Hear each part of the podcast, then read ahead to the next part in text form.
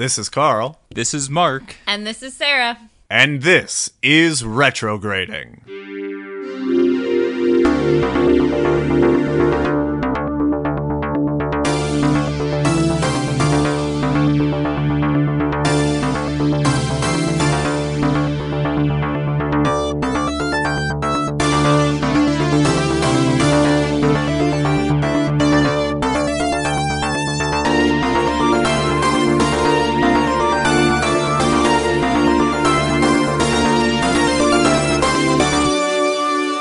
Yes, this is Retrograding, the show where three 90s kids give adult looks to our favorite childhood films.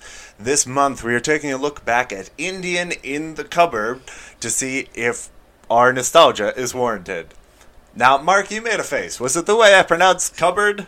No, it was the way you pronounced India because uh, Indian because I thought you were gonna say Indiana Jones. So, and I was like, oh, I watched watch?" the wrong movie. he was in a refrigerator, not a cupboard. Now, there's considerably less face melting in this movie, even though characters are made of wax. Plastic. they're Or made plastic. of plastic. This is a, a subplot that comes up in one of the books much later. I did not remember this plot, even though I'm pretty sure I read mm, most or all of the Wait, books at one point. melting faces comes up in a no, later book. the fact that they're made of plastic. oh, well, he mentioned it in the movie. Does he mention that his great uncle hates plastic toys? Because that's what the plot comes from. It shows up in like the fourth book. I read the synopsis to see if I could remember which of the books I had read. I did not remember. Was there any sequels to this movie, by the way? I don't believe so. Because I I, Not was- that I've heard of. I was hoping there would be a prequel sequel that explains. No, no, things. that's that's worse.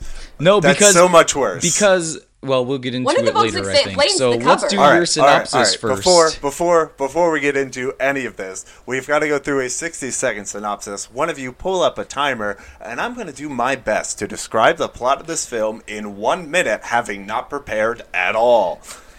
so give me a countdown. Let's go. Three, two, one, go.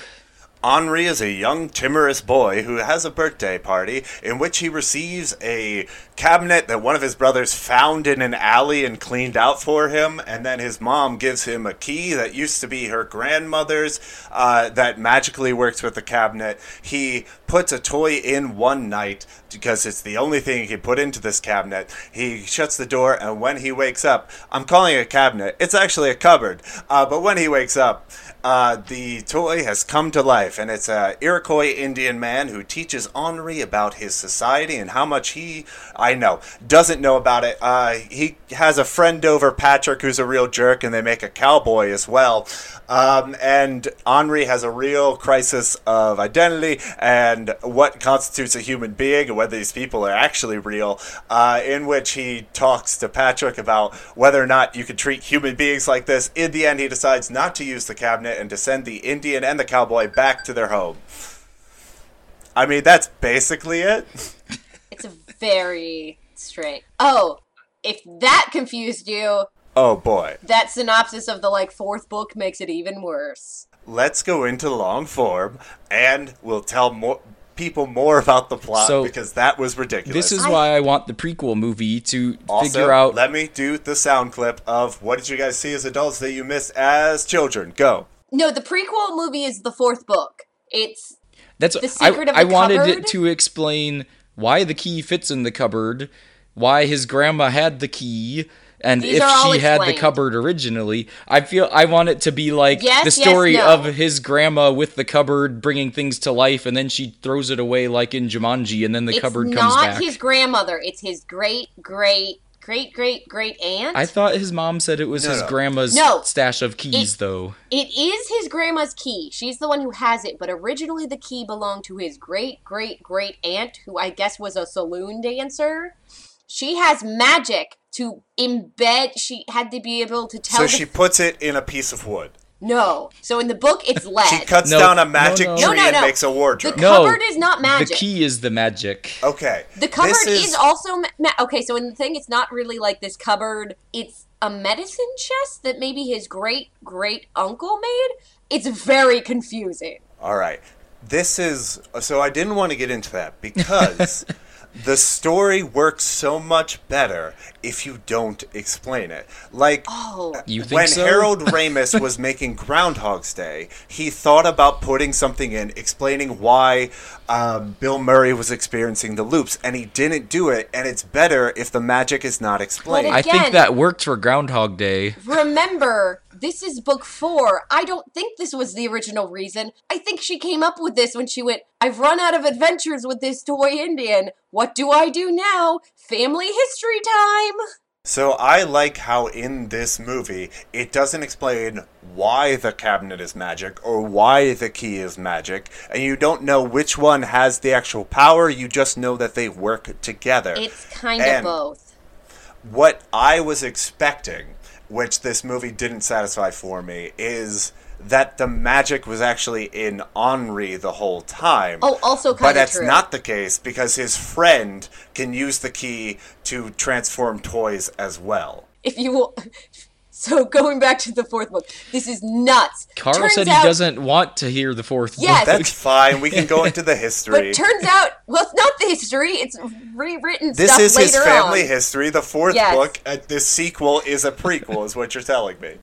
Kind of, because Henri's still the main character. He goes to the house that his great great aunt used to live in and starts finding things in the house. Like more keys and more little people. And it turns out He's, Does this turn into a lock and key situation where each key can no, do a different it thing? It turns out real weird in the fact that it turns almost into like a horror thing.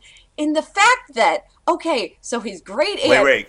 Is he turning? Is she turning real people into plastic? Kind of. You remember the whole thing about are these real people Right. coming from a different time? Are they toys? How do we do we treat them as real people? No, they're real people being dragged from their time period into the toys. Wait, wait. Then it wouldn't work with every toy. Yeah. It doesn't. It only works with plastic toys. It doesn't But- no, work with but- anything else. but and I'm they saying- have to look kind of like I'm saying A Darth real Vader person. is not a historical figure, does not and work. Darth Vader Okay, comes to life. That in this is a plot because in the fourth book, the last plot twist is that the last doll he finds looks like his great great aunt, and her whole last thing was finding a doll that looked like her so she could be put into a doll. Oh boy.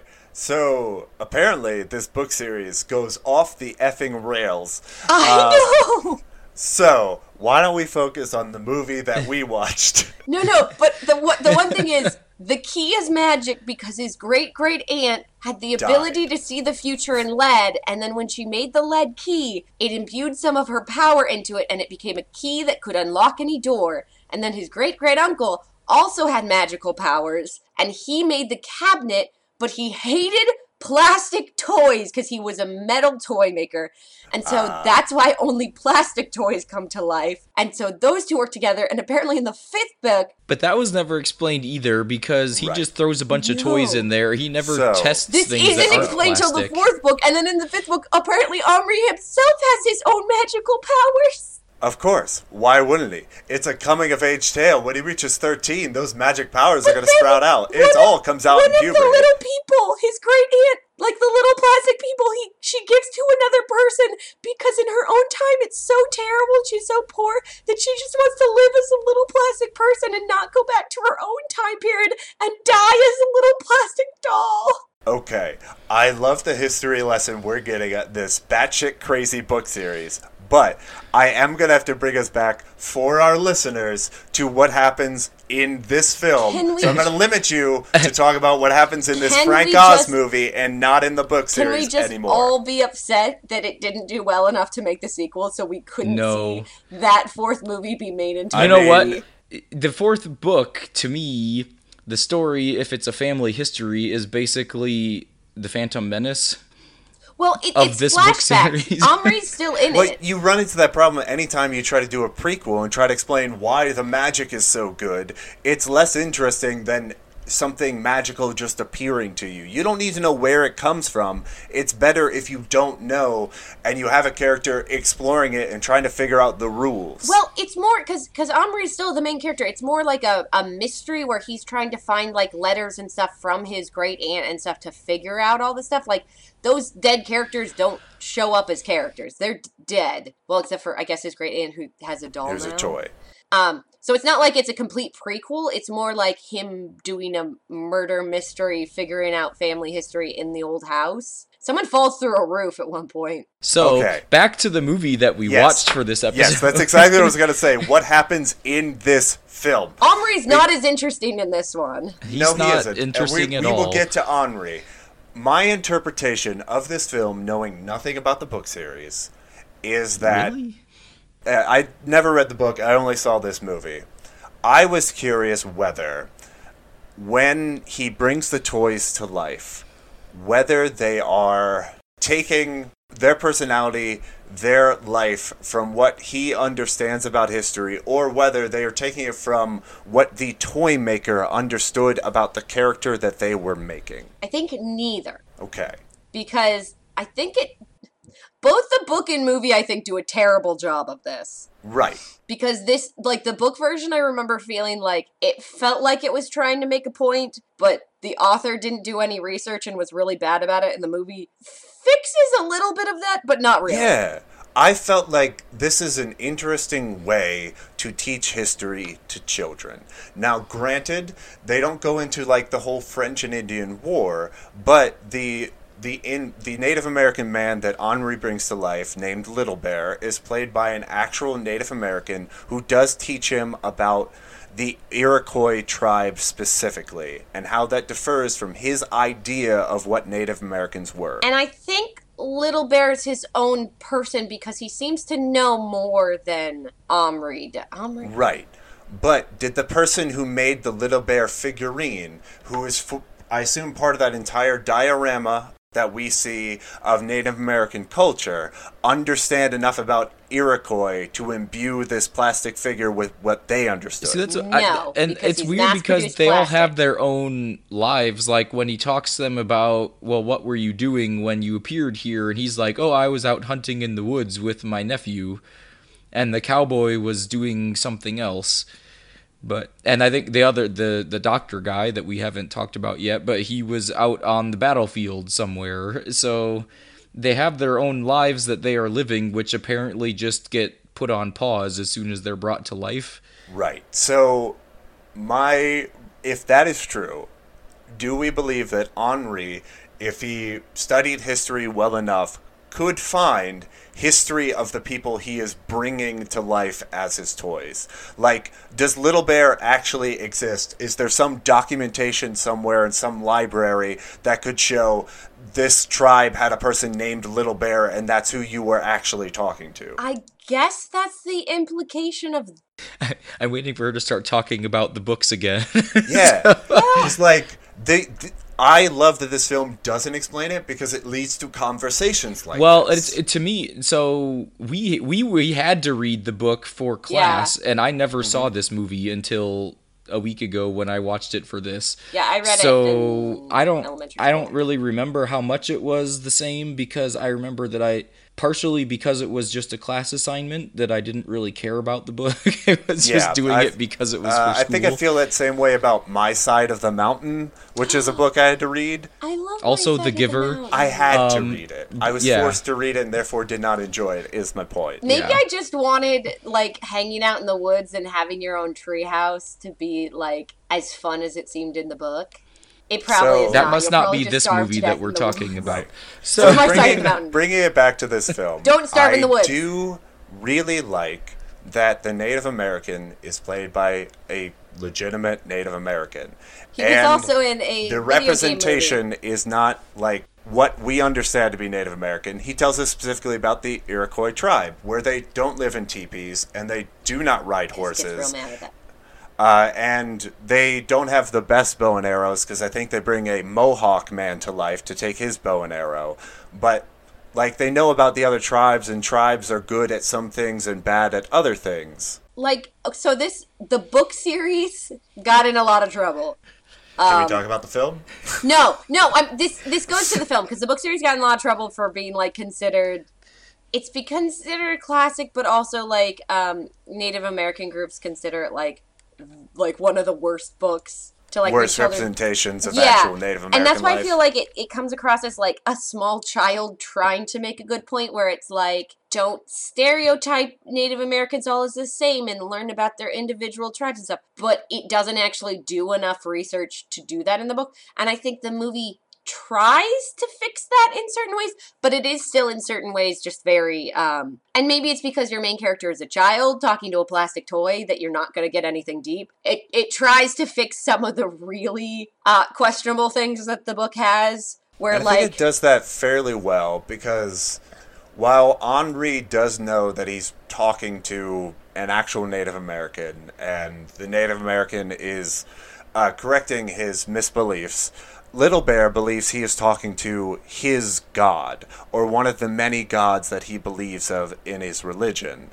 Uh, and so I feel like he doesn't go into explaining everything about his culture because he believes his God is always watching and kind of knows certain things about his culture already. and they get rid of the um so in the movie he doesn't get married to the female Oh, no.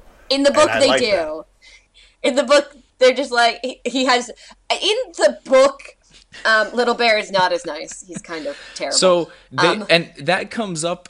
I don't remember it happening or them explaining it really in depth, other than once the cowboy man comes to life and they're in the little fanny pack at school. They've they're they're they all hate each other because it's cowboys and Indians. So they're they're all mad at each other, but they're trapped in there together and start talking. And somehow it I it you don't really hear the whole conversation. It just cuts back to them and suddenly they're talking about smallpox and the cowboy asks if he would ever marry again or have more children. So it sounds like he had a past life the, the Indian had a past life where he had a wife and children that passed away. And I don't remember that really being discussed other than that little snip in the middle there.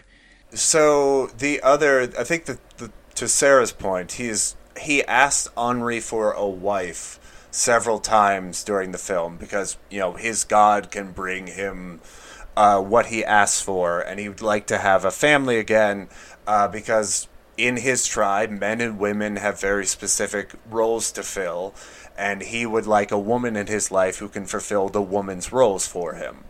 Um, and towards the end of the film, Henri does get a woman figurine, but at this point, he, Little Bear has asked him not to bring things to life because he has a power that he doesn't understand, and he killed a man earlier in the film.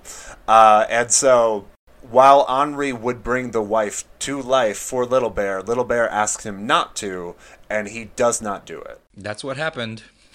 So yeah, you said you didn't remember what happened with the wife. No, no, no. I said I don't remember. So they don't explain his past life Ah, where he okay. had the wife before. I um yeah, I the rest of it I knew, but All right. But like there's just that little part where they talk about so I think he had a wife and child previously, but they don't really go Who in died depth. of smallpox, probably because of the tactics of the French and Indian War. Yeah, they just didn't go too in depth into that story, and I don't know if it had the same impact that it might have otherwise, but I don't know that they really needed to discuss it either. So But also, I remember Bright Stars being a character in later books, and not well. I just remember she shows up again. Um, and they smartly went, "Yeah, let's not do that in this one. Let's Yeah. maybe not have." That was a really good choice because he knows he's going to have to send Little Bear back. Why bring more toys to life? Because then we have would have to figure out the whole th- like let's not bring a toy to life just to marry this guy let's not have the only like female character come to life just to marry this guy Yeah, that's a real manic pixie dream girl type of situation. And then let's also not then mess up my brain with the fact of do when they go back to sleep, do they both go to their individual timelines? And are they only married in Dollland? Or does because they're married now that she somehow gets sucked into his time thing from some marriage contract? No. I don't want what I imagine if she would remember getting married to this man, even though she might already have a husband. So she has to make the choice of whether she stays with her husband or goes and finds the man that she married in a dream world. Or do they have to like really, really carefully go through all of these female Native American statues and like figurines and find one that looks really close to someone in his group and be like, yeah, this looks like my neighbor. Let's bring that one to life. My neighbor. My neighbor. Because you know how, yeah, the That Native Americans had plots of land that they each owned individually, this- and how their teepees or their little houses were all in a not a row. and They understood. It was not a teepee because that was the whole plot point that they didn't live in. I know. That's why I said the little houses They were long houses. long houses. This this lady lives like down the row in the longhouse from me. Let's. Uh-huh. It looks like her. Bring her to life so that we can't be dragged into separate So- timelines. with that and that so you mentioned them thinking that they're in their dreams which so at one point uh early on little bear gets injured so in order to help him henri brings to life his little world war one medic Coogan. toy and then the so the medic toy thinks he's in a dream but this whole time little bear is alive through the whole thing and sees all of this happening like which brings up another point of mine that I was confused about. But so why is it that he tries to tell the one guy that it's a dream, but doesn't explain it at all to Little Bear or Cowboy Guy? Oh, It's I just think like, well, now you're here. because- I think because he knew he did he wasn't going to keep the medic. The medic is only there to repair injuries. And that's Like, exactly my other point. Her name. His name is Tommy. What was so special about this that well, of course it was because he was a British soldier. Tommy But- Atkins is his name. Um. So His name is Steve Coogan. yes, also what, that. What is it about this specific toy that he brings it to life and decides to keep it alive, where all of his other toys, when he throws them in there, they come to Ah. life and then he throws them away again? So, my understanding is one, Little Bear is his toy. And so he has a personal ownership over this person, especially having just received him for his birthday. This toy is special to him. Oh, we've gotten Steve- to some questionable places now. Steve Coogan was his brother's toy, and which he only brought to life to heal Little Bear and heal Boone later in the film. And so he knows he's not going to keep him because he doesn't want his brother to find out. His brother's going to want his toy back. It is a temporary thing.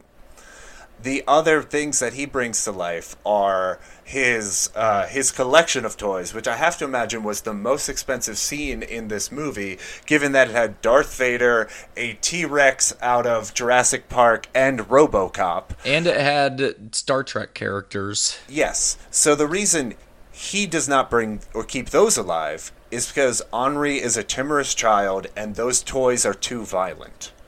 As soon as he sees them in real life, they all notice him after fighting with each other and he closes the door immediately knowing that he doesn't want to deal with the war that he has created. Yeah, but I'm just thinking you must have more than that one toy that's yours. Why wouldn't you do something with the other ones? The other thing is he received another action figure for his birthday that would not fit in the cabinet. So the cabinet does have limited space. And then he brings a toy deer to life so that his Indian can hunt it and kill mm-hmm. it. Right.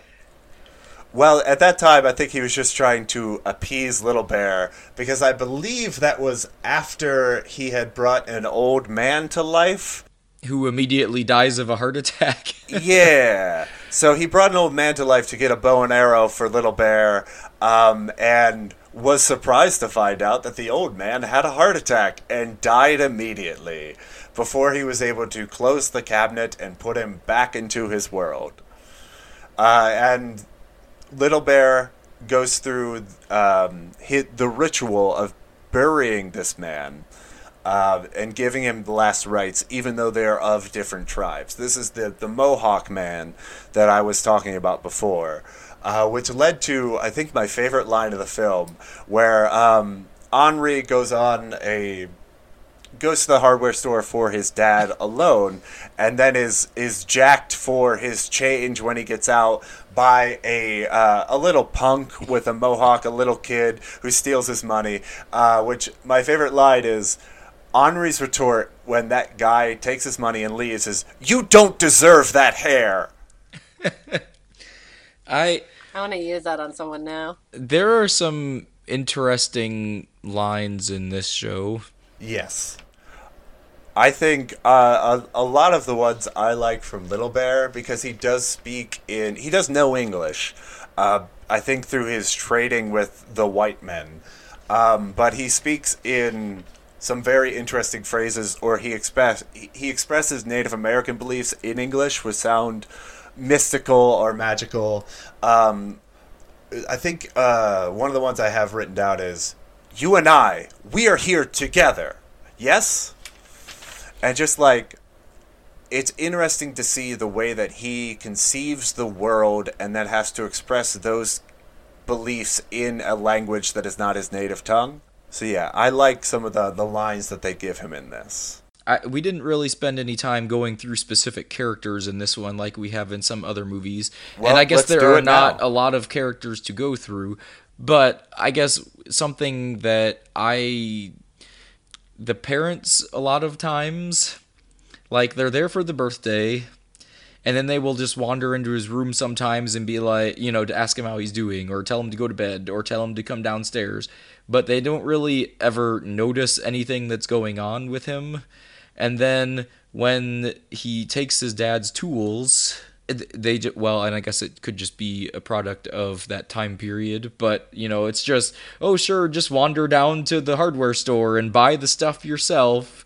Oh and- yeah, I had real thoughts about that. and that. walking off to school and and Because this this child who they walk to school every day, who is in what are we what do we guess second third grade, is given the chance to walk the streets of New York City alone to go to a hardware store downtown, uh, and he does get jacked on his way home. so I don't know. It seemed like some questionable parenting in this movie. It was the 90s. yeah. I mean, I walked places alone when I was that age, I guess, but mostly it was to school and back, not going to stores. So my interpretation of his parents in this film is that they understand Henri, their third child, to be kind of timorous. Uh, and they want him to grow up to not be scared of the world.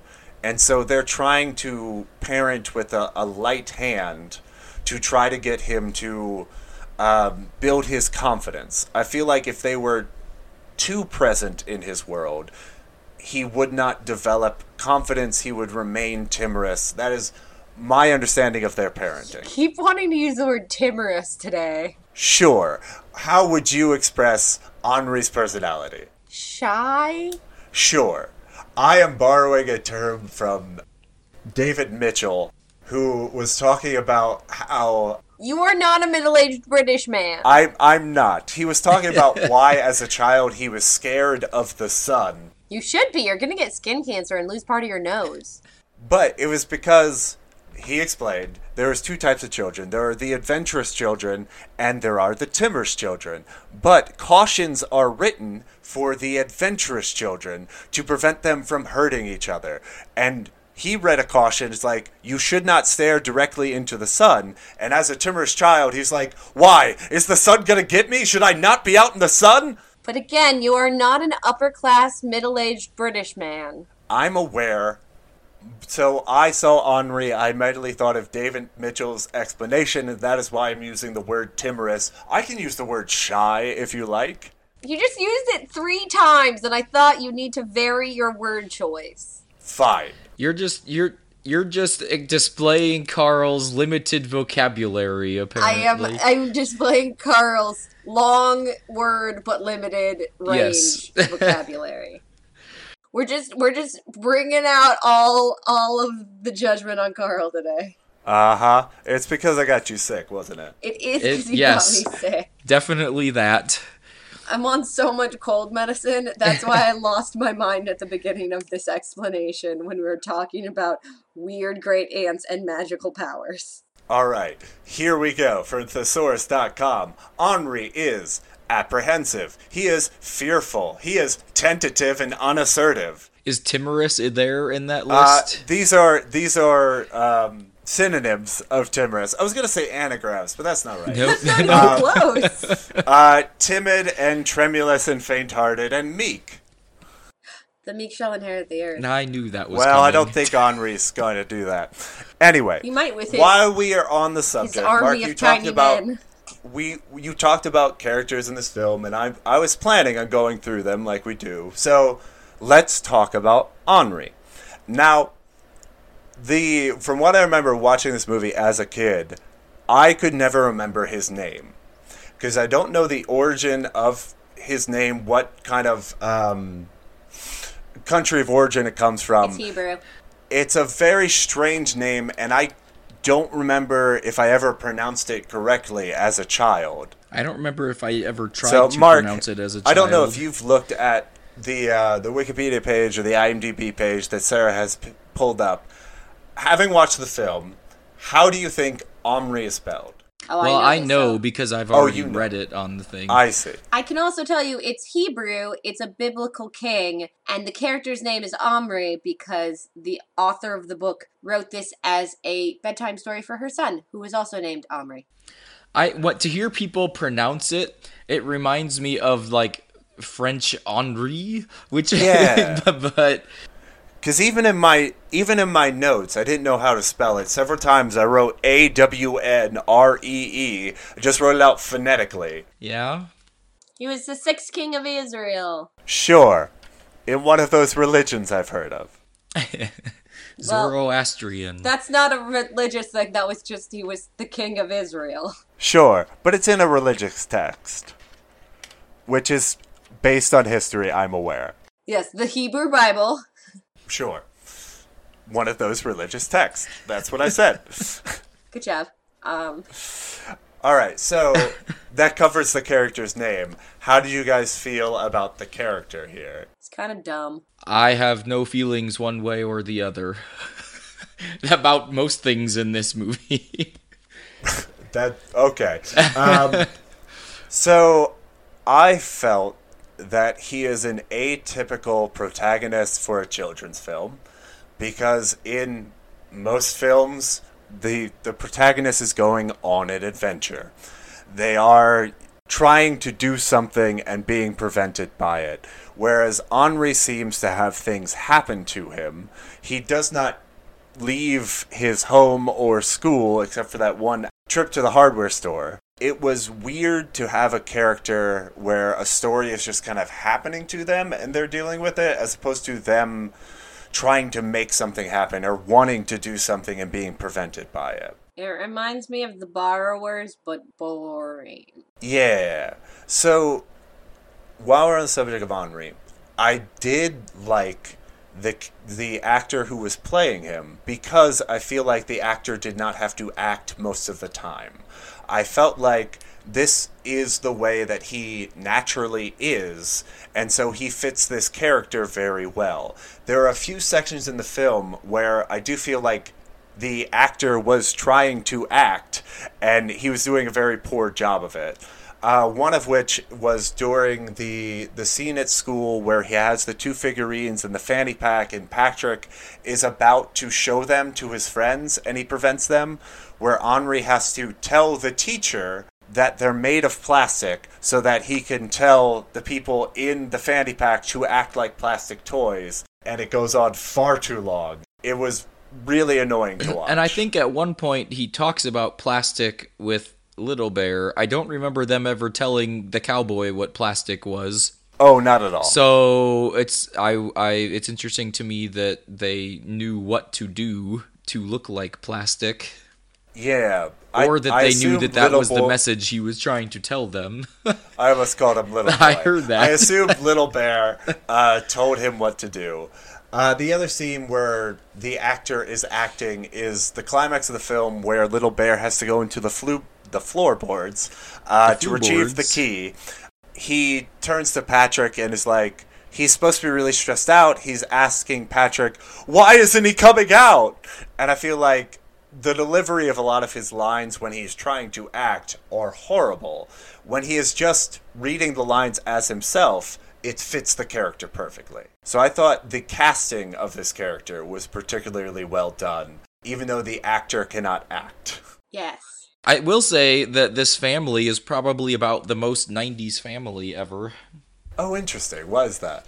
I don't know. I'm basing it Oh, on their good. clothing and Good and haircuts. Is it because of uh, what's his face, Vincent, whatever his face is? Is that Huh? the dad? No, that's the brother. The brother with the with Car- the uh, um Brad Taylor haircut. Oh, okay. He's from okay. Mad Men and um, Angel. Oh, okay. Yeah, I can place him now, but I did not make that connection while watching. It was just to see Mm, them with with the with the boys with the long parted hair, Okay. Oh, kind the of very look extreme the, center very part. 90s Yeah, yeah, yeah. hair The hair Okay. long cut. bangs and the extreme center part. Yes. Yeah, yeah. Yeah. Uh, what was the name on um, Home Improvement? The elder I just child, said Brad. Brad Taylor. Okay, Nobody listens to me. I did kind of listen. With Uh-huh. his very blue eyes and his very center. It's just part. because my voice is so weak because I've been sick. because of me. All right. I did really like his family in that I felt it was very realistic. Yeah, at the one point where he's trying to make Little Bear a wife, and he turns, he brings his friend home and turn and goes to his room and finds out the cupboard is missing, and so he goes to the brother's room immediately because he's like, "Oh, you must have stolen it," and then what was it? It was they they are like, "Oh, well, I'll tell you where that is if you go find this other thing for me," which he knew immediately where that was, and I don't know how that never came up either. So I don't know how he knew what where that thing had been hidden. So, I don't know if he was just trying to tick his brother off, but at one point in the film, he does specifically take the rat ball and, hide it. Oh, he did. don't- I'm not I sure remember him why. kicking it down the hallway because he wanted to get them out of his room, Right. But I don't. I don't remember him hiding it. But I, I guess that could have happened.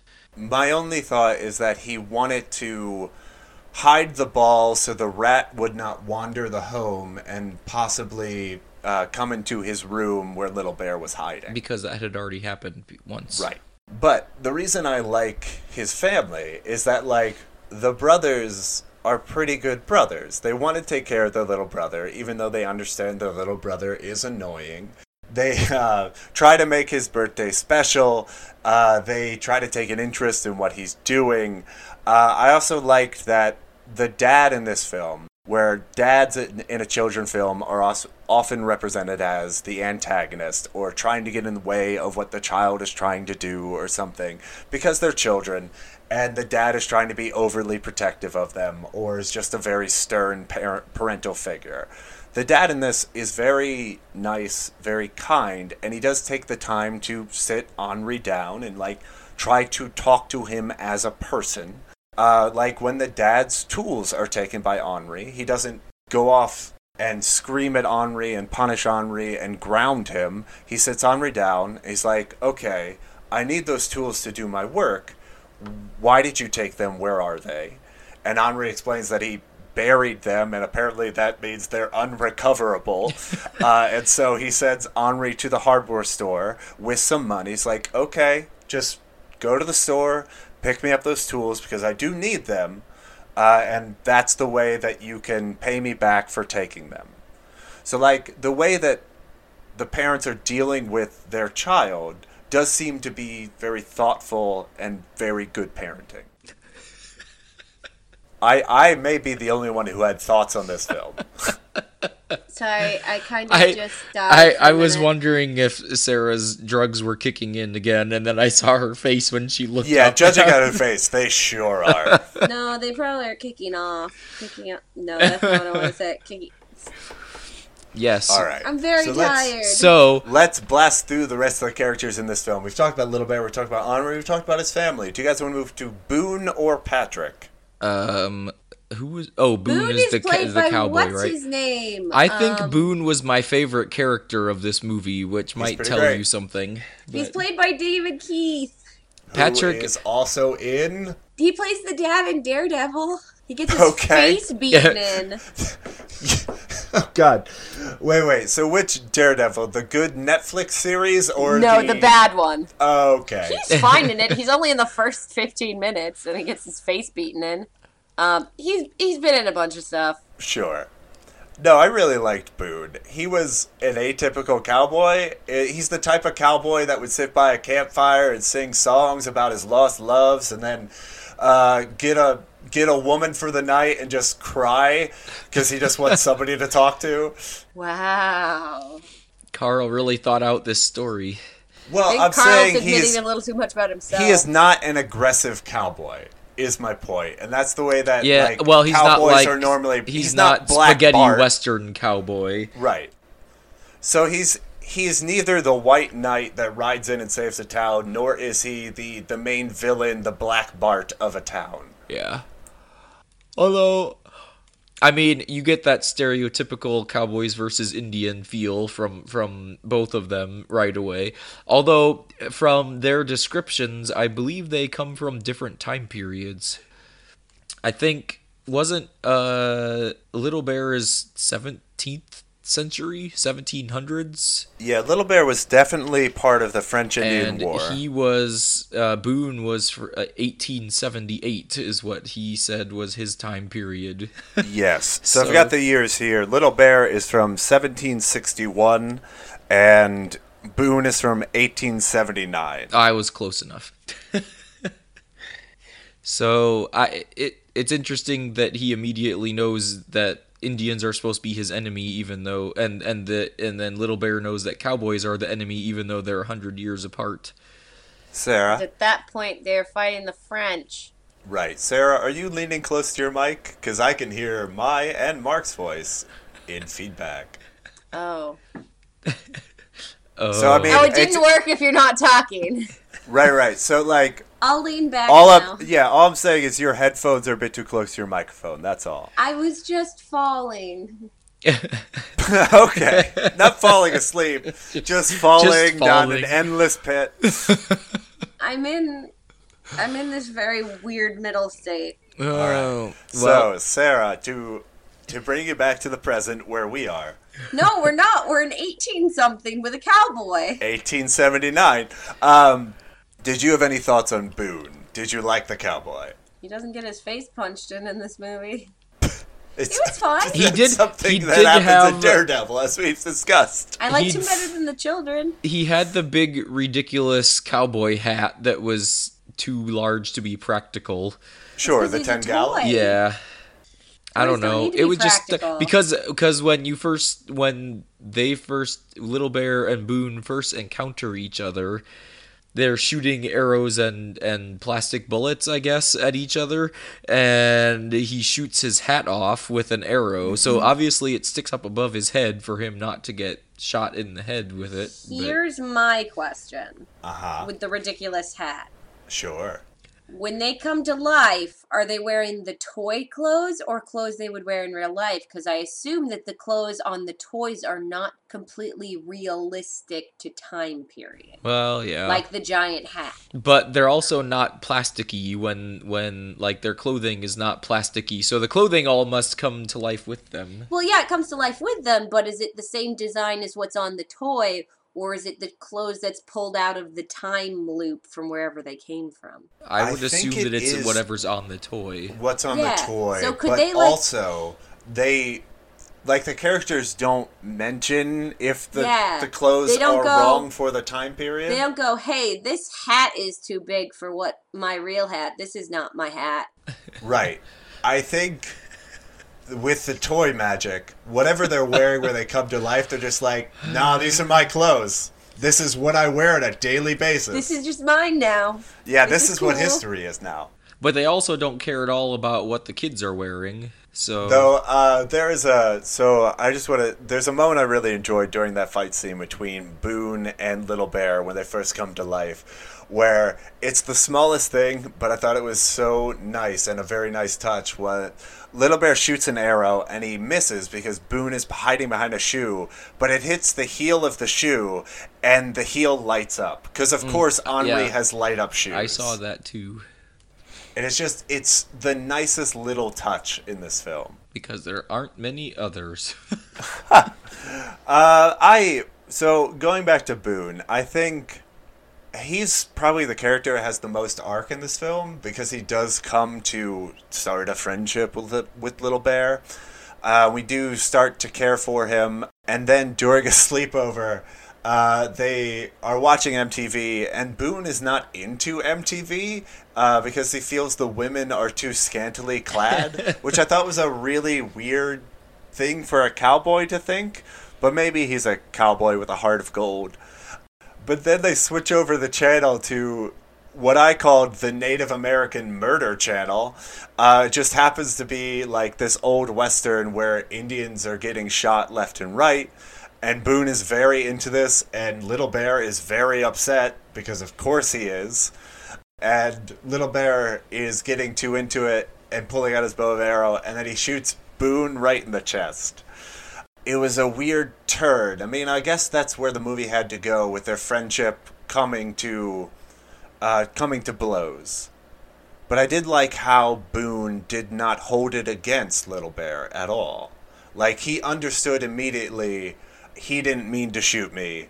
I'm not going to be mad at him. So I'm I didn't think of this earlier with the old man and his heart attack, but these toys that come to life apparently when when they come to life they also come to life with full internal organs and oh, blood yeah. and and circulatory system and everything because otherwise getting shot with an arrow from another toy would not really hurt you at all because you're just a hunk of plastic. Right. I thought about this too, where if the toy is hollow in any way, like if you had a plastic apple that is just supposed to sit in a fruit bowl, it's just plastic on the outside, it looks very good, but it's hollow on the inside. You put it in this thing, it would become a real apple that you could eat. So, like, anything, it's in addition to bringing things to life, it's also filling them with matter. But if we're going to the thing where it's not necessarily bringing them to life, it's just bringing their spirit through time, Sure. then it's not creating something, it's just moving something. But their spirit would not have a heart or lungs or like arteries or veins or blood. Pulling, pulling their body through a time portal and making them small. It made sense for me in my head for a second, and then I lost it. This All is right. very complicated. This cupboard is very complicated. Yeah, this cupboard is amazing in everything that it can do. But like, if can it do an apple? Does it like I think so. bring an apple from the past? Like, how old is that apple? Where's that apple from? I think it can because it, it does do a teepee. Little Bear doesn't use the teepee, but it does transform the plastic of the teepee into like animal skins. That's true. Well, I don't. That's where my question was earlier. Was there are so many possibilities with this cupboard, and all he uses it for is for his one toy that he brings to life. Well, that's that's where it gets to the end of the film. Is he has a real crisis about treating human beings this way. He wants to stop playing Civilization. Yeah, he wants to stop being a god because he doesn't feel that he has a right to the power. He doesn't have the right to bring people out of their time and possibly kill them and present them or bring them into a world where they are in like two inches tall and the rest of the world is too big for them. He They're gonna says this eaten by a pet after bringing bringing a knight to life and stealing his axe and then throwing him across the room. Uh huh. Well, he did. He did turn the knight back to plastic before throwing yeah, him right, yes, the room. but still. He He's like, "Oh, these soul are real anymore." people. You have to respect their lives and know that and not use them like that." Is what he's It's yelling only- at Patrick about, and then he just chucks only a a knight real across the room. person when they're alive, because afterwards, then they're just an empty vessel. See, it's very complicated. There's all sorts of moral issues with this movie that I don't like. Right. Well, that brings us to my discussion of, of Patrick. Now, Patrick is Henri's best friend, I assume, uh, and they're best friends in the way that kids are, where they, they like each other, but they also kind of fight all the time. Um, and I think Patrick treats the toys the way that a normal kid would. Uh, in that he wants to bring all of his toys to life, or he wants to have the most little figures, uh, because it's a rare thing that only his friend has, and he wants to use it to his advantage to show everyone and brag about, hey, look, I turned my toy to life. Isn't this great? He can do things. He wants to create basically a zoo of toys to brag about and show everyone. Did he say that? No, but like, I get the sense that he does have the fanny pack where they go to school that has Boone and Little Bear in it when they are alive.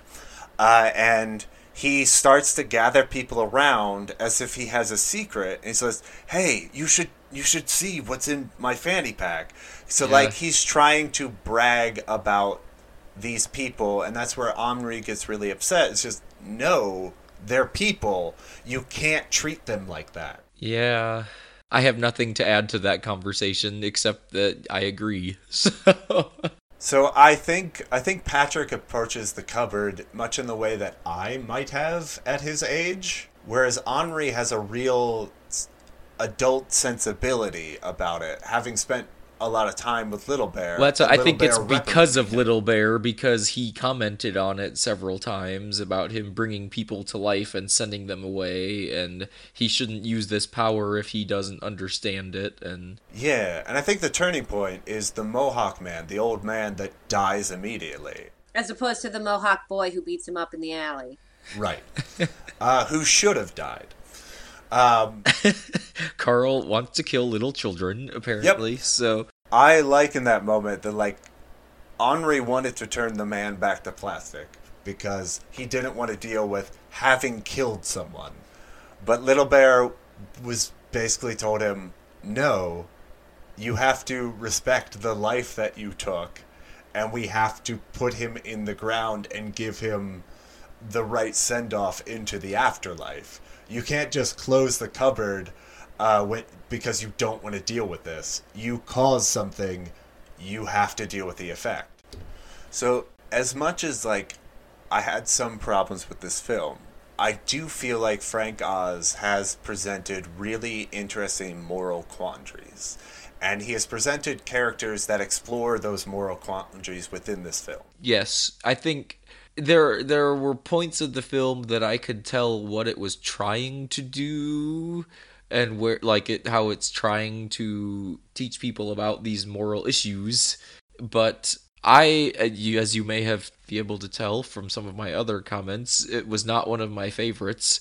So I didn't really get that emotionally involved and really I guess I didn't get sucked into it enough to really feel those issues coming out as strongly as they probably hoped which may also have been reflected by I happened while I was looking through some things for this and taking notes that the worldwide box office for this was 10 million dollars below what their budget was. Uh-huh. So if you have not heard of this movie, then that might be part of the reason, but I don't I don't think it was even because because the worldwide gross income from it was the same as the U.S. income, so I don't think it was released anywhere outside of the U.S. So I can definitely understand that because it is presented as a children's film, and for a children's film, like they don't really do a whole lot. They don't get into a lot of trouble. They don't really go on an adventure anywhere.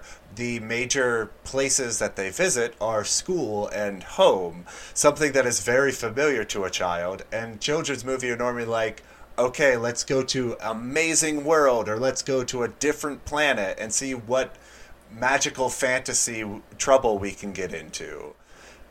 And like this is is very uh excuse the pun, but small scale. Boo. And so like it's not even like Honey I Shrunk the Kids where the kids are getting shrunk down and they're in danger. It's all exploring the danger that other people are in that aren't the protagonist. I guess when I saw uh, the the numbers, I was not incredibly surprised because because I didn't enjoy it that much anyway, and I know that I didn't see it when it came out. at I that own point, this on so VHS. I'm pretty sure I did too. It was it. I remember the box looked really cool. Mm-hmm. I do not remember watching it more than once on VHS. I think I just got it because I had the books and I thought thought the box looked cool. The box does look very cool, uh, but gold. there's a considerably less amount of actual lighting effects in this movie than the box would suggest.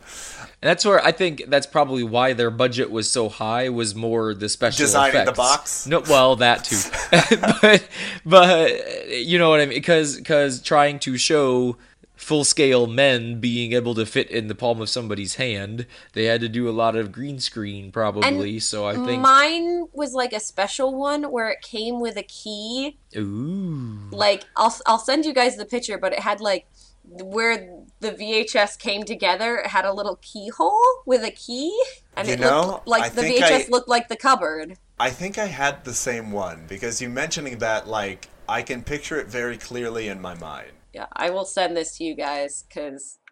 And I thought it was super cool, and I just never watched the movie. I don't remember the key though, so I wonder if my copy was just handed down from relatives or whatever. Anyway, so we've discussed characters. I think where I fell off with the film is probably the climax of the film, uh, which is the sleepover where Patrick comes to spend the night. Uh, and they hang out with their respective toys that have come to life. This is where we get the MTV, and this is where um, Boone gets shot. Uh, but at the same time, they've lost the key, and so they can't send the toys back, uh, and they can't bring the medic to life to save Boone. They did bring the medic back. The World War One medic guy came back and fixed him, but he didn't have the right equipment to completely fix it, whatever, and said he had to go see an actual doctor or a hospital or something. He had to go back to his, his own time. So that was after they, they got the key. The climax of this film is them discovering the key has been in the floorboards, but oh boy, there's a rat in the room under the floorboards, and so they have to send Little Bear on a dangerous mission into the the floorboards to recover the key, but oh no, there's a giant rat down there. Is he gonna be okay? Is he gonna be safe? And the reason that this climax doesn't really work is you don't see any of it. exactly. The camera stays with Patrick and Henri looking at this hole in the floor while they hear things like they hear the rat, they hear Little Bear, and they wonder, oh, is Little Bear going to be okay? Is he going to be able to recover the key? If we don't get the key, we can't save Boone. And just like, it would have been far more exciting if we saw the action sequence that we're hearing. And so, like, for a movie that presents really interesting moral quandaries, they become it tries to become an action film at the end, but without showing any of the action. Besides that, I don't understand. For part of this movie, Little Bear was angry at Henri because the way that he was treating life and the power that he had. And then, I mean, they have a little coming together when uh, Henri buries the dead old guy outside, and and Little Bear sees that and starts to respect him a little bit more, I guess. But they get to this point, and he was all upset about the fact that he had shot the guy and he was mad that he had that that they were watching this show shooting Indians but then he volunteers to go down the hole anyway after he had just chastised Henri for bringing people to life again and you said you weren't going to do that and this is why you shouldn't.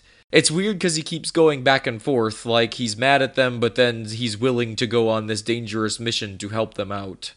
So my explanation of that, which which could be wrong, is one, he was mad with Henri for bringing things to life, but Henri does not bring Boone to life. Patrick does, and it's against Henri's wishes. yeah but little bear still yelled at him for it Correct. uh, and then he goes on the dangerous mission because he's the one who shot Boone. And he understands this is the only way he can do right by the new friend he made is by retrieving the key. And he also understands this is the only way that he will get to go home. Because they've, the kids have explained to the little men, uh, we don't have the magic anymore. We can't send you home. You're here forever now. So the key represents them getting home as well as saving Boone's life. Yeah. I don't know. There's a lot of things about this movie that didn't make sense to me. like again, the whole back, backing way up. If you're bringing the thing to life and then you understand that he, once you learn that he had his own life and you start talking to him about it and he tells you multiple times that he wants to go back, why do you keep him here and not allow him to go back? Because he's a child. And then suddenly at the end it's like, oh, I've been wanting to send you back and now I can, and you really should be back with your normal life. And it's like, well, duh, that was the whole thing. I just took it that Henri is a child. Uh, and Henri, I think even when he brought Little Bear to life the first time, he um, he turned the cabinet again, and Henri or no, Little Bear went back to plastic, and he was very disappointed because he took it to mean that the magic wasn't real, even though he thought it was. And then when he turned the key a third time, Little Bear comes to life again. And so he wanted to spend some time with Little Bear, and he has the little kid mentality of, yeah, I know I need to send you back eventually, but I we'll put that off. We'll we'll get Except to it. Just 15 minutes ago, you were talking about how he has the more adult sentimentality than Patrick does. Yeah, So- after he murders someone, Mark. After he has to bury an old man in his yard. The other thing that uh, didn't make sense to me Sorry. was I just came back to um, life for bury an old man in his yard. Uh, the other thing that didn't make sense to me is he's trying to hide bringing the toy to life from his parents and his brothers, and basically the entire world. Uh, and then in his school writing assignment, Yeah. he's writing about bringing his toy to life, which is how Patrick figures out that it has actually worked. Well, and then, of course, his teacher is like, oh, that's really interesting. You're very creative. Yeah, what a But great imagination! Everybody else is sitting around writing stories about, like, real historical figures, and he's just like, hey, here's this little Indian that I put in a cupboard and brought to life. Yeah, I mm, I don't know what the it never goes into what those stories or reports are about because Yeah. we my sense is each week they have to write another paragraph and then they sit down in a circle and they read the paragraph that they wrote for that week. I guess I was under the impression that it was some kind of history report or something because the other guy was doing something about JFK, the, Uh-huh. the other one that we hear a few times. But I don't know, they don't really ever talk about because they just say, okay, let's read now or something, and everybody b- gets out their books and starts reading what they have written. So yeah, it never really gets into why they have these books. Yeah, it's, it's entirely unclear. But it does seem that Omri is cheating at the assignment where he's not making anything up and not doing any research. He's just getting information from Little Bear and regurgitating it for his class. Yep, but hey, if it works. Yeah. Though I did like the teacher who um, took Omri aside, and this is a scene where he's about to get mad at Patrick. I liked the teacher where he took Omri as like, "Oh, you're writing about the Iroquois Indians. That's it's interesting that someone your age would be interested in Native American culture. Uh, would you like to know more? I can share more facts with you." So like he's taking an interest in his students and trying to provide them with more information in a topic that they are already interested in. Uh, and I just thought that was a really nice character design. hmm Like as a teacher, he is actually a good teacher. yes. So uh, there are parts of this movie I really enjoy, uh, which we will probably get more into in our reviews. But I think we've covered the climax, we've covered the characters. Are there any more notes you guys have before going on to games? I mean, you didn't really talk about the ending, but Please go ahead. so we talked about the climax. They do get the key back, surprise. And this was at the point that after, well, they already had, they got the medic and kind of healed Boone, but he said he needed an actual doctor still in order to get back to full health. But then they were going to bring the Indian wife to life at this point, and Little Bear says no. And then it's at that point that he finally decides to send them all back. So, what's interesting to me, if they had already decided they were going to send them back because Boone needed to go home. So, if he had brought the Native American woman to life for one night and then sent them all back, where would like what like they would have been a thing and then they would have gone back to their respective lives and maybe not even have known each other? Yeah, I don't think Omri really thought that through. And and now so now at this point, if they go back to whatever lives they already have, do they remember this dream that they had and they I remember so. the cowboy and the, and Boone remembers the Indian and they have changed their lives or something? Here's here's why. It's because the the one character that we see turned into real life and then back and then back again is the medic. And when the medic comes alive again, he does remember Omri. He remembers the very vivid dream, quote unquote, that he had before, uh, and he remembers because he asked about the Native American that he healed before. He's like, "Oh, am I healing him again?" So yes, they do have some memory of their time with Omri. So it- it's I again a sequel idea is to see what these people do when they get back to their normal lives as whatever their life was when they were a toy. because like now what happens if they they have this memory of being with Right. him but they go back to their normal lives and have to try to live whatever their normal life was. I don't know. I feel like that would be weird to go back and forth between that, but Oh, for certain. I'm curious whether they're whether they age at all in their time with Ah. Omri. So, like, if they spent five years with Omri and they went back, would have aged those five years in their own time? But now that they're back as toys, would so that's the thing. because the toy wouldn't change. They have life as a toy Right. that they are experiencing, but the toy doesn't get older. It's still just a hunk of plastic. Though, ooh, though there was the implication that Boone would go back with his wound and need to see a doctor. Yes. Yeah, so obviously their bodies can change with Omri, even though the plastic toy may not have changed that they turn into. Too confusing.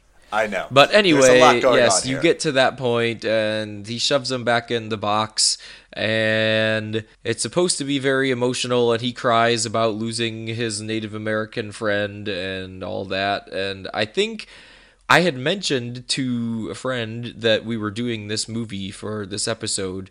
And they said, "Oh, that's supposed to be really sad, isn't it?" What, what did you think? And I was like, "Well, it's supposed to be sad." I remember even from reading the book in school that I think that I remember there being a sad part towards the end of it, but I just had I don't know. I was not emotionally connected to anyone in this movie really. So when it, they get to this part and they're all crying about saying goodbye and I was just like, "Okay, it's over." I I don't know. It didn't really matter to me. I was uh, watching it. I connected with Omri uh, because he is the protagonist. He has the most to do, and he does have a change of heart on how he treats his toys, and he does care about the toys that he brings to life. I did not like Patrick in the slightest because Patrick goes behind his friend back and brings someone to life that he really shouldn't have. And then he's kind of a part of the adventure now. And he was not a good actor. Yeah, I did really like uh, the relationship between Little Bear and Omri, and so I did care when he had to say goodbye to his toys the last time. I thought the the very end had a scene that was a bit out of place where Omri imagines what it would be like in the field with Little Bear, and we see him in the forest with Little Bear at full size and like putting his arm on Omri, and just like that doesn't belong here. Uh, he's a little toy. He's not a real man. Don't imagine a real man. I don't know what. I, I think it was because they had this whole talk about, oh well, you're about the right age as my nephew, so so you would you would be out in the woods hunting with me and become a real man and etc. So, uh, sorry. Sarah, you, you said I should snap at you if Oh, I thought you were being a zombie. I don't know. I watched this movie on a lot of cold medicine. okay, how was that experience? Uh, not as entertaining as you would think. Just kind of Aw. sleepy. Okay. So my my final note before we go on to games, there's this really nice touch that goes throughout the film where Omri has a, a sense of a barter system with his toys because he picks up Indian figurines from what I assume is a school diorama, uh, something that any student can come by and nobody's watching apparently. But every time he takes an Indian figurine from it, he replaces it with one of his own toys that he is willing to sacrifice for the trade. Um, and so, if this continued, the diorama would just become this really strange hodgepodge of all the figurines or action figures that Omri owns. And I just wanted to see what it would end up as. That would be interesting. Well, and so a final note from me, which has nothing to do with really the movie itself, Sure. is there were several points throughout the film when I'm hearing little musical things in the background and I'm like, this sounds so familiar, but I can't figure out why. So I had to go look up the guy who composed the music. Turns out he also did the music for many other movies, but the most I guess to me that would stand out were Last of the Mohicans and also Gettysburg, which were right around the same time period. So that's why the music would sound similar. But uh, Getty's, uh, my family was big into Civil War history for a few years. So a lot of those Civil War type movies we watched a lot, and I could hear some of the same music in this one. But also, Last of the Mohicans just kind of made me chuckle because it's another Native American movie with the same composer writing the music uh-huh. for it. So Yeah, you seemed shocked there that a a composer for film would have composed music for lots of films. no, I just it was just interesting to me that that there were many films that I knew of. I guess Ah, because okay. it, I. If you may have noticed from some of our past episodes, I do focus on the music a lot of times because Oh, yeah. that's something that I enjoy in the movies, and I think it adds to the emotional effect, emotional impact, I guess. And it was one when I looked it up. It was some guy I didn't recognize. I kind of the name sounded familiar, but I didn't recognize it as one of like the big names that you might think of for films. And then when I found out like so many other ones were movies that I had seen, I was like, oh, maybe that's why I recognize him. It's just strange that it didn't stand out to me as someone that I knew right away. Oh, I just noticed my final final note here, uh, which is before putting Little Bear back in the cupboard the final time, Little Bear asks about the fate of his people, Yeah. and Omri tells him, Yes. yeah, maybe not. "Spoiler alert: Your people die out. Goodbye." yeah. I'm like, uh, maybe again because he's a kid. I don't know. Because in a lot of other movies, you would think you would lie to them. It's like, Yeah, oh, hey, goodbye. You know, you're it will be fine. But Right. And like he uh, if he was listening to his teacher, he could have been like, "Well, yes, your people die out, but their concepts live on in our government." Which is true. But like, no, just like, "Nah, you're not around anymore. Enjoy it while it lasts, I guess." yeah, I don't. Yeah, yeah. I, to go back to your life with that in your head, I wonder. right, what, yeah. exactly. D- well, if he goes back and he strictly believes never trust a white man, just like that, he's going to be better off for that. Uh, Anyway, uh, that's all I had. Let's go on to games.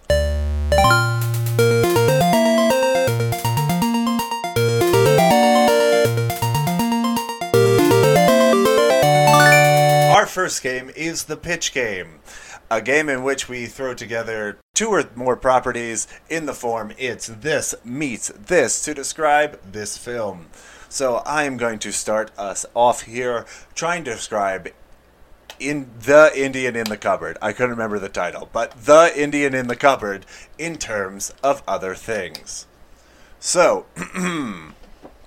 since this is a film where a child's toys come to life and choose to pretend to be toys around some people but are active and attack a child at one point, and a film based on a book featuring Native American combatants of the French and Indian War, where a white male is adopted into a tribe as a child, and the main character pleads for his companions to be treated like human beings. Also, a very tragic Native American death scene. small soldiers. Incorrect. I was going with Toy Story. Toy Story is correct. Last of uh, the Mohicans. That's correct. It's Toy Story meets Last of the Mohicans. I've never seen Last of the Mohicans. Well, I'm glad I didn't put Spoiler that one alert. down. Neither have I. Sorry, What? Daniel Day Lewis. What? What? What? I don't actually think I've seen that many Daniel Day Lewis movies. I know he's like the greatest actor of the generation, but Yeah, he's pretty good, but he is a, he's mostly in dramas. If you don't I like saw dramas, you wouldn't have seen him. Crucible. All right, Mark, go ahead. Now I have to decide what order to put them in. Actually, I already put them in an order, but based on So yours, I. I have to decide a different no. Uh, it's Toy Story and Last of the Mohicans. Oh, yeah, no. No, that was mine. Um, all right. Uh, because the movie features a mystical box, um, which with the, with the help of this box, two friends use historical figures to help them with their schoolwork. And a movie where toys come to life, fight amongst themselves, there are toy deaths, and they are only noticed slash believed to be alive by children. Uh, one toy in particular is special to the main human child. All right. Magic Box. The first Oh, one is Bill and Bill and Ted's Ted. Yeah, I Excellent thought of it just now. Which I had to Sarah still of- has my DVD. Sorry, um, I had to think of. A, I was starting to think of a small box, and then I went bigger box. Um, and so the Hmm. second one is either I'm gonna go with small soldiers. because I thought Carl stole it from me Oh, I right see. away. So I'm pretty sure they attack adults at some point in that film. they I do, could be wrong. but they also very attack end. children. So That's Yeah. true. All right, my next What's his name? here. Everwood's in that. That's true. a film about inanimate representations of people coming to life thanks to a magical piece of metal, featuring a Native American, a miniature cowboy, and a military man coming to life with a cameo from a tiny Steve Coogan.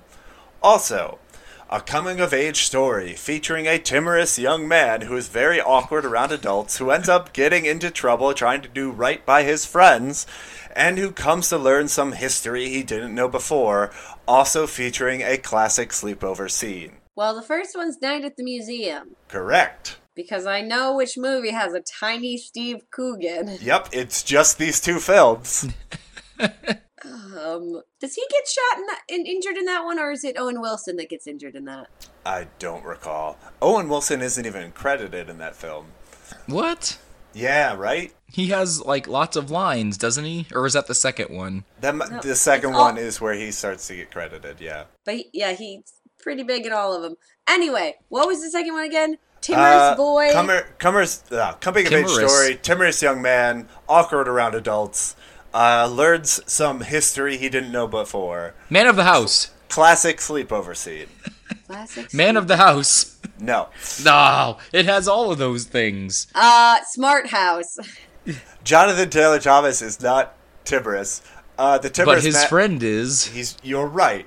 Um, this the timorous man is the protagonist of the film. I should have said. Um. What about Bob?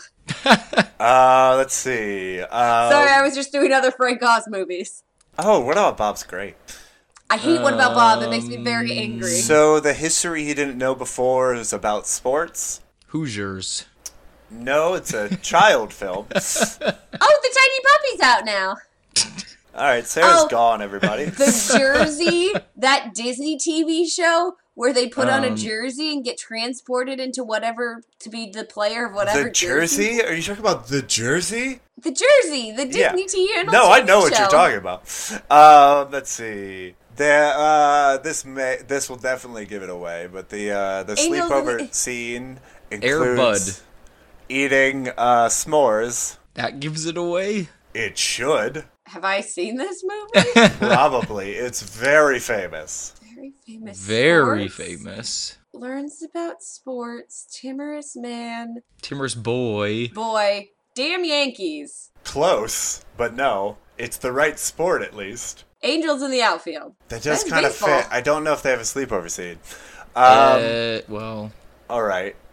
Does does the word forever mean anything to anybody? Superman. Nope. No. um, it does, but is it not? This, they have a sleepover. No, is it the Sandlot? Sand- It is the Sandlot. They have a sleepover? sleepover in the treehouse. And you're uh do you want a s'more? Do I want s'more of what? it's been a while since I've seen The Sandlot. Okay. You're killing me, Smalls. Exactly. Anywho, You Come could have Really? just said that to us, and then really we still this wouldn't was have gotten it. oh i know this was the biggest stretch because this movie is just basically the night at the museum except for the night at the museum is a bigger box uh, and so i just i found a film that is the biggest stretch because night at the museum ticked all the boxes of what this film is Yeah. anyway Well, I've got kind of a stretch on mine too, so we'll see if you follow. Because it's a movie with toys that come to life. uh-huh well, they have their own lives when humans are not around. Toys can even feel emotions like laughter, sadness, anger, and jealousy. Features a cowboy fighting with another toy, siblings and friends who steal the main character's toys. Uh, and it's a movie where a historical figure awakens in the modern day 90s. 90s, modern day. Uh-huh. Goes to school with his new pals, learns modern culture while teaching his ways and improving the lives of modern children. oh boy that Oh. second one sounds familiar That one with Brendan Fraser where he's a caveman. Oh, golly, what is that one called? I know what you're talking about. I want to say Blaster of the Past, but that's No, a that's different what he's- Brenda Fraser movie. Yeah. Brender? um, Brenda Fraser. it's something man. What? It, Some- in, not Encino, Encino Man. Man. Yes. Yeah, it is Encino Man. Okay, the first one's Toy Story. Oh, how did you guess? I know. All right, my final one here. Wait, it was it actually Encino Man? yes. Yes, it was. You nailed it in one. All right, my final one here. A property featuring a young boy playing alone with his toys, where they come to life and have some adventures without him. Featuring scenes with the boy in the woods with his new friends, his friends going on a hunt, and some depressing moments.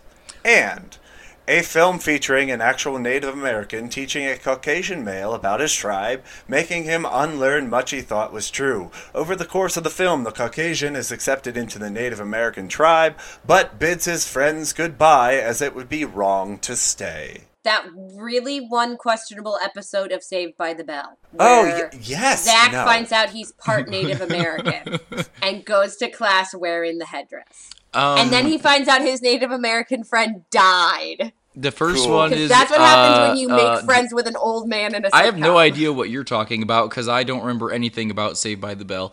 Someone but will remember that episode. except that Zach was terrible, right? And, yeah. And he could freeze time. um, so the first one I think is the Adventures of Winnie the Pooh. Correct. The many knew you- adventures of Winnie the Pooh. I know you. I know you guessed. knew that. um, the uh, what w- the second one was about Native American tribes and accepting man of the house. No, honestly, name a name a movie featuring a lot of Native Americans. Dances with Wolves. Correct. The Yep. Last Samurai. That is not. You're thinking the Last of the Mohicans, which I already did. yep. yeah, no, you nailed it. It's Dancing with His Wolves. I more or less looked up what's films with Native Americans in it. And boy howdy, I found Dancing with Wolves and Last of the Mohicans. oh, not Into the West. Wait, I think that was a miniseries. I think Yeah, yeah. That was a good book though. I think I have it still. Alrighty. Our second game is alternate taglines, a phrase you would see in the movie posted for the film, which describes the theme of the film accurately, though possibly misses the point. Attentive viewers may have figured out, and by viewers I mean listeners, that Sarah is no longer with us. She was feeling particularly bad and she has left us, though she'll be back for our reviews later this episode. I'm not sure if that's the best way to word that. Sarah is no longer with us. Yeah, she has. Uh, she's passed on into another state of being, uh, sleeping. Anyway, uh, so I'm going to start us off again with the uh, the taglines for the Indian in the cupboard. My taglines this time are less about the themes and more about the thoughts that I had recurring throughout the film. Uh, the first one being the number one thought I get every time I see the movie uh, poster for this film, which is simply the Indian in the cupboard. That's how you spell cupboard? How yeah, that's that is spell the immediate thought I have every time I see this the title for this film. How how did you spell it? Like old Mother Hubbard. Oh man. The Dubuque public school system fails again. No, like oh wait, were you in Delaware when you were I that? probably, uh, but it was like it's spelled cupboard, but we don't Yes. pronounce it that way. well, we should start. Just so Alright. Carl can understand it better. Go ahead, Mark. All right. Uh, I have Indian in the Cupboard: The Children's Guide to Playing God. That's pretty good. Uh, so my next one is the um, actually a theme of the film. I think part of what this film was trying to do is like the toys are kind of trying to. hmm, they're learning to treat the toys like adults should learn to treat children. Yeah, well, I think at some point he treats it. tr- Well, he even talks about how he used to think it was like a baby, but then he realizes it's a gr- he's a grown man and should not be treated that way or something. Right. So, like, the theme of this is uh, the theme that adults should learn about children as well. So, it's the Indian in the cupboard. Tiny humans are people too. So, do you have like five of these now? Oh, I, I have one more. I forgot you only had one. I could do, uh, you know, the official one because there's only one official tagline. Go ahead. Mark, give us the real one released with this movie. Indian in the oh, the Indian in the cupboard. Adventure comes to life. Ooh, that could literally apply to any film. It's true. Or just like any movie based on a book. Uh, or any adventure movie. Absolutely. All right, my final one was the the number one thought I had watching this film. It came up time and time again. It was the Indian in the cupboard. Boy, this kid is great when he's not acting. Uh, now I know why you brought that up so many times. Yeah, don't give away You my just- secrets. You just had to set it up for your games. I see how yeah, it goes. I always establish a precedent for the things that I'm going to say later in the episode, Mark. Uh, But shh, don't give away my secrets. Anyway. Uh, let's go on to our final game, which is the TV guide game. It is a description of the plot of the film you would find in a TV guide or Netflix description that is accurate to the plot, though perhaps misses the point. All right. So, my first one here is An Iroquois Native American's pursuit for a second wife never comes to fruition as he slowly loses faith that his God is real, and a crying cowboy has a change of heart just before getting shot in the chest. Oh, and a beloved rat gets mistreated the entire film. Ratatouille? Yep, that's the one. All right, Mark, go ahead. This might be the longest guide one I've ever written. Oh, I've got a I've got a long one coming up as well. Yours are usually pretty lengthy. Uh huh. Anyway, so my first one. When a child receives a cupboard for his birthday, he discovers his grandmother had a key that fits the lock perfectly. After turning the key brings his toys to life, he realizes it has magical properties and that his grandma was a witch. Ooh. Except, apparently, through the sequel books, you realize that it was actually like a great, great, great, great aunt or something. Sure. But but definitely a witch. All right. My last one here. For his birthday, a young boy is given the most amazing piece of technology that has ever existed. A device that can both transform matter and imbue inanimate objects with life, consciousness, and personality. Over the course of the film, the child decides not to share his wonderful and unique gift with the world and instead to keep it for himself and just never use it again. yes, that was something I wondered about too. Now that he decides it's not right to do this, what does he do with the cupboard? Uh, he just keeps it and never locks it. Or never unlocks it. Alright, my second and final guide. A magical cupboard brings toys to life, leading to a Texas cowboy being introduced to an Iroquois Indian. And how? Oh. There always has to be one terrible one, just for that. And just just because Sarah isn't here. No, Oh. Maybe she'll listen. I doubt it, but no, she'll she she never listens. That's a Garrett goddamn. Yeah. Anyway, um, our first scale is the infamous potato scale, where we will tell you guys what to expect in terms of the emotional states of this film by our associations with potatoes. So, Our or a- our? Hour. I'm sorry, I got interrupted by a giant sneeze there, Mark, and maybe I That was lost a my train of thought. It was I a didn't cough. sneeze. Anyway. Uh, Anyway. So, while I look up the scale, why don't you guys tell me uh, what Okay. what Indian in the cupboard is in terms of potatoes? Yes. We actually do have a hash brown, and it's not what I want, so I have to relook. Oh no. So I as we have discussed several times, there were some points in the movie that were enjoyable and other parts that were not so much, and it was definitely not one of my favorites that we have watched. Um and overall like I said, I didn't really connect to anyone in the film so much. I liked Boone as a character, but even when he got shot, it wasn't like, oh no, uh, if he dies, I'm gonna be so sad about this movie. So I kind of had, uh, we have a raw potato, which is just that it's a bland film, but we also have potato skins that it has it not enough there. It has moments, but ultimately disappointing. So I put raw potato skins. Ooh boy, I can't wait to not eat that. I needed a potato that's just, it's fine. But I don't know what potato would be considered it's fine. Sure. Um, what restaurant has fine fries? Because they got several restaurants out here. It could just be one of those. Hmm. Uh, so I was thinking a long term, uh, along the lines of uh, probably potato skins as well. There are definitely things that I really like about this film. There's really nice notes. There are really caring adult characters. Uh, the guy playing Henri is really great when he's not acting. And so Potato Skins definitely fits because it, it does go in fits and starts. The other one I was thinking of is uh, an oven baked potato, which we have as it takes too long to get started.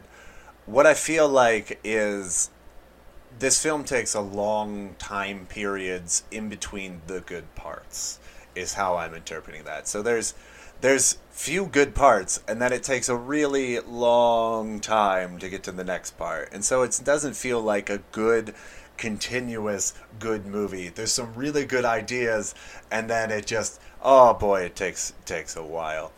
Um, the other one I considered is maybe vodka, though we have that for only for adults. It's not that this film does has adult content in it. It's just that I don't think kids would be very interested in this film.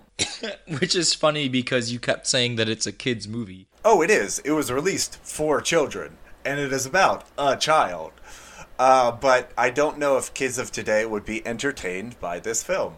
Uh, so, what? Uh, putting that all together, what do I have? I have An vodka, vodka made of oven baked potato skins. Yeah, an abomination. yeah, That's it's an abomination. gross. I guess potato skins. Not enough there. Like it was fine, but nothing really made me wanna feel an emotion. Is this the first time we've all had the same potatoes? nothing? Oh made wait, me- Carl no. didn't say potato skins. Dang. No, I did.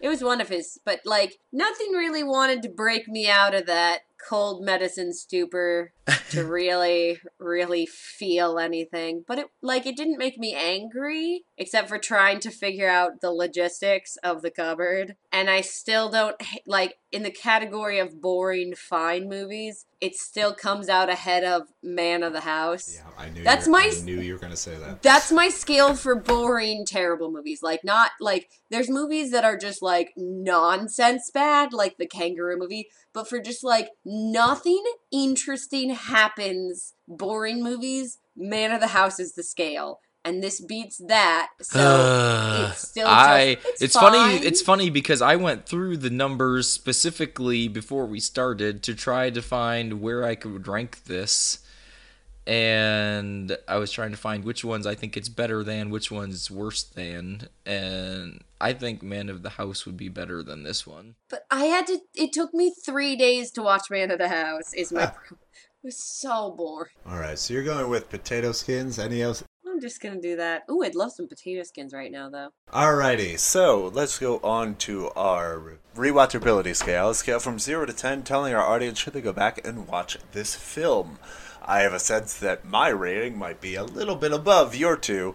Uh, but why don't you guys go ahead? So, what is Indian in the Cupboard, and where does it fit on the scale? I feel like I should maybe watch this again at some point when I'm in a Not in a stupor. not in a stupor.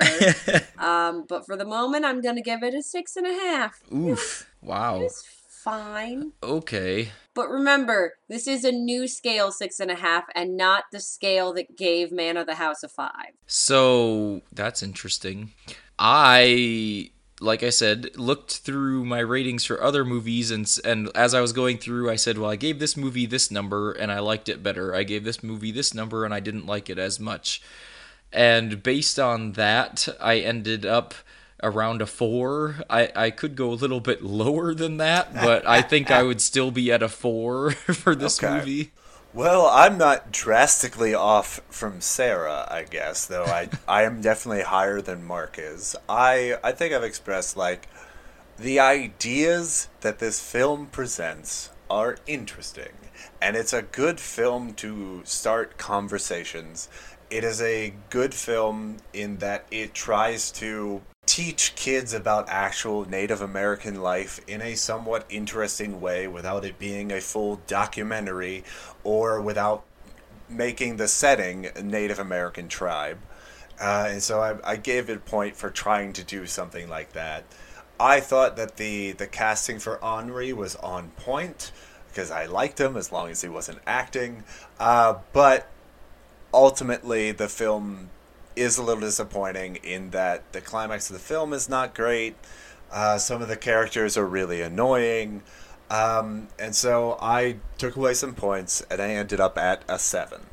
So slightly above That's Sarah. with taking away points. Yeah, I ended up at a seven.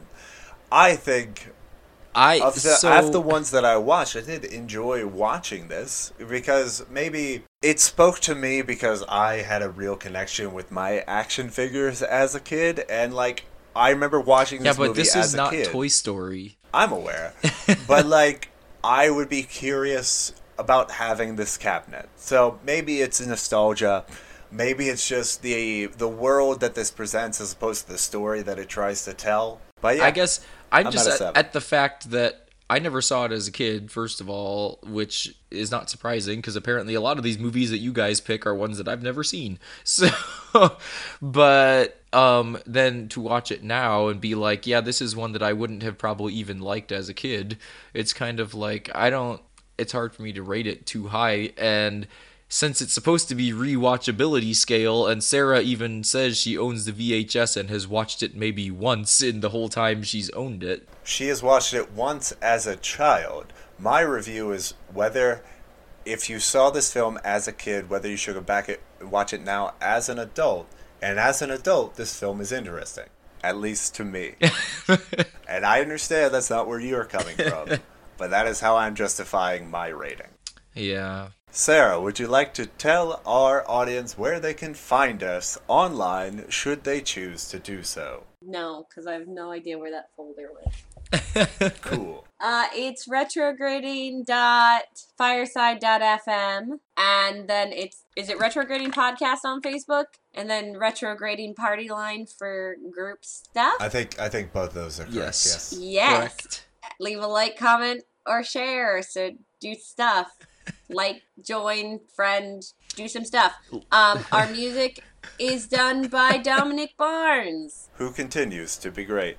Leave a like on Facebook to get Sarah some better cold medication. Be, Yeah. be very proud Send of me your for thoughts and prayers. Sarah's in dire straits right Just now. be proud of me that I remembered that all from my head and not from Pretty the good that you remembered the thing you literally say every episode. And my hair's- I don't know what I'm doing with my hair right now. I should have taken a picture of that. Wild. It is. yeah, all you people thing. listening, we don't know what Sarah is doing with her hair right now that you can definitely see. Oh, Let's go on to our final segment, which is Guys, I learned something today. A segment where we tell our audience something to mull over in our absence until our next episode comes out next month. So, as always, I've not prepared this. Uh, and so, I'm just to spitball one here so we can go, go on with our lives.